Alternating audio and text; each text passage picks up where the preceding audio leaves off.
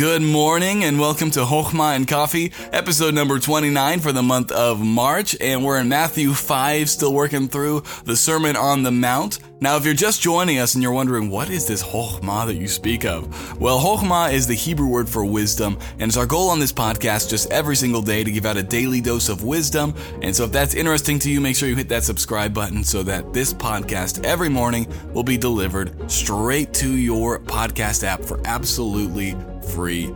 Well, today we're in Proverbs chapter number, we're not in Proverbs at all. We're in Matthew chapter number 5 and we're going to be looking at verse number 9. Verse number 9 says this Blessed are the peacemakers, for they shall be called the children of God. Wow, that's a that that's a huge honor to be called the child of God. Now we'll get to that in a second. But he says, "Blessed are the peacemakers, peace is something that's hard to come by in these days with all this panic going around, especially with uh, the virus that's going around. People just don't have peace. There's there's all of this angst in the world, right? And, and people almost thrive on this angst. They want to spread it to all of their friends and they want to send them all of these articles that bring angst. And if you can be the angst giver, you can almost become more popular because uh, people will come to you and listen and they want to, oh, what, what, what should I be worried about today? And that's kind of what our news thrives on today is isn't peacemaking but angst making is bringing this this uneasiness and so that we're always looking over our shoulder seeing what what should we be worrying about today but Jesus on the Sermon on the Mount, I just want you to get back in the mindset as a, as he's sitting there on the mountain, you know, and it's peaceful around, and there's these people all listening to Jesus, and Jesus looks at them and says, "Blessed are the peace makers, not the angst givers, right? But the person who, when they come, they bring this peace, and they're able to spread this peace, right? I love thinking of it this way: the peace bringers." Because you can't make this peace if you don't have it yourself. It's something that you have to bring to a situation.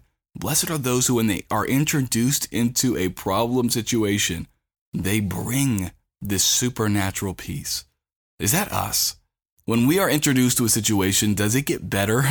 does peace reign when we are there? Does peace just come? Now, I'm not even talking about just you know, normal peace, but the supernatural peace. When, when we are entered into a situation, do people want the gospel of peace?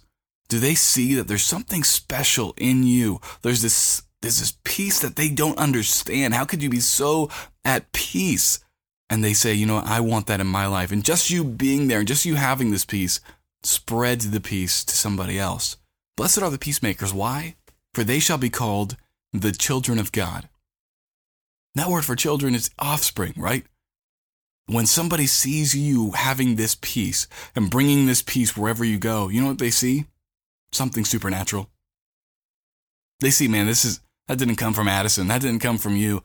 Man, there's something supernatural in them. This peace could only be from God. And that's what they're saying. There's something divine. This is the offspring of God in you. We can see it. Friend, can they see that in you? During this time of worry, during this time when many are panicked and overbuying and stocking up, right? And everyone's just worried, worried, worried. When your neighbors look at you, do they see peace? Are you a peace bringer? When you when you talk to them, you know, do they see peace? Do you bring peace into their hearts, into their situations? And friend, ultimately, do you bring the gospel of peace to the situations in which you are entered into? Are people getting saved because of you? I hope so. I pray that each of us would strive to be a peacemaker, a peace bringer, because that is what shows the world that we are the children of God, that we have God's life in us. And that should be the goal of every single believer.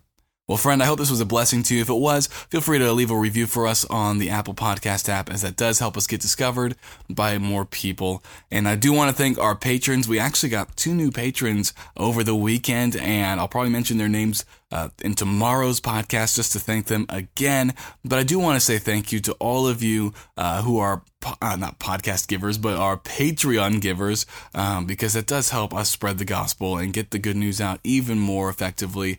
And so, thank you for being on the team. Okay, that's amazing. And I do want to thank each and every one of you for listening and for sharing and for reviewing. That is another way that you do support uh, the mission and help spread the gospel. And so, thank you so much. I hope you have a great Sunday. I know you're probably having uh, church in your home today, and I hope you have a great time with family, a great time around God's Word. And I pray that as we listen to these sermons, that we would allow God to work in our hearts so that we could be more effective at being peacemakers. Well, I hope you have a wonderful day, and I pray you live it with Chokhmah. See you tomorrow.